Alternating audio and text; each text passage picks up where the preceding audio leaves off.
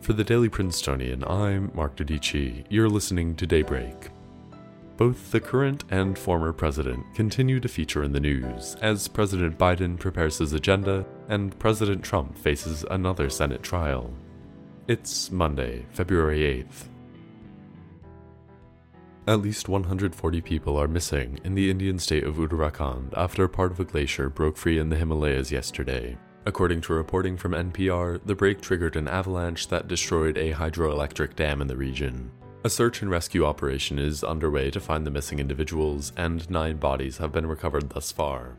This region is no stranger to natural disasters. In 2013, a monsoon brought rainfall that caused massive flooding high in the mountains, sweeping away homes and bridges. Environmentalists have previously warned against building dams and power plants in the state due to its high propensity for landslides and floods.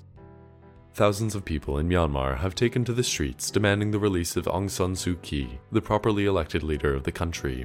She was placed under house arrest in a military coup last Wednesday, according to reporting from the BBC. Top generals in the country had previously alleged election fraud and have declared a year long state of emergency during which the military will control the country.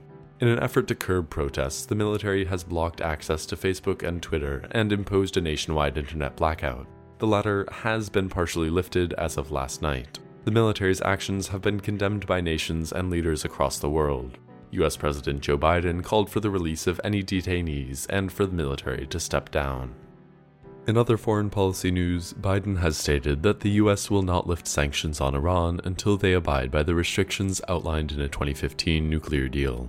The deal, negotiated between the US, Iran, and other global powers during former President Barack Obama's administration, lifted previous sanctions on two conditions. Iran would limit its enrichment of uranium, a key step in the nuclear process, and allow international inspectors to access nuclear sites and facilities. When former President Donald Trump decided to withdraw the US from the accords and impose harsher sanctions on the country, Iran broke its side of the deal in response. Biden has expressed a willingness to negotiate with Iran and potentially return to the deal, but not until Iran limits their nuclear activities. Iran, in turn, has said they will not limit these activities until sanctions have been lifted, so we're at an impasse. Trump faces an impeachment trial in the Senate this week. 17 Republican senators would need to vote against him for him to be convicted. Democratic impeachment managers are preparing to make their arguments nonetheless. Their argument will be centered around Trump's alleged incitement of the Capitol riot making heavy use of video evidence and of Trump's own words.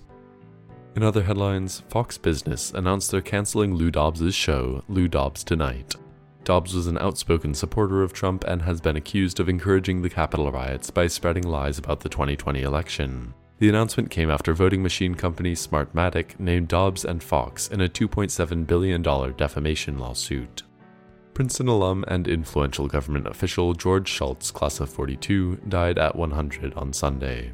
Shultz was an important member of the Reagan and Nixon administrations and is one of only two people in American history to have held four cabinet level positions. And last night, Tom Brady and the Tampa Bay Buccaneers won Super Bowl 55. It was the record seventh Super Bowl win for Brady, who was named Most Valuable Player of the championship for the fifth time. That's all for Daybreak today.